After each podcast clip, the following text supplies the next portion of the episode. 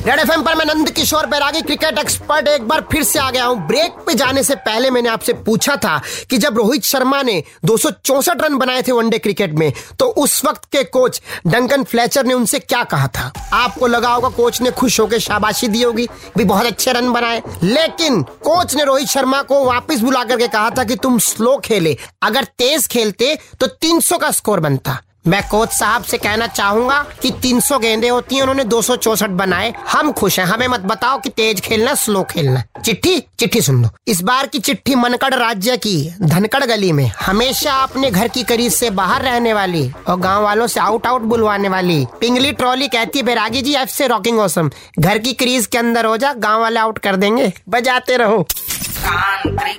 सुनते रहो ब्रेक मार बैरागी जी के साथ ओनली ऑन रेड एफ़ एम कान क्रिकेट कान क्रिकेट प्रेजेंटेड बाय केसर में डूबे विमल को ज़ुबान पर तो रख के देखिए जनाब।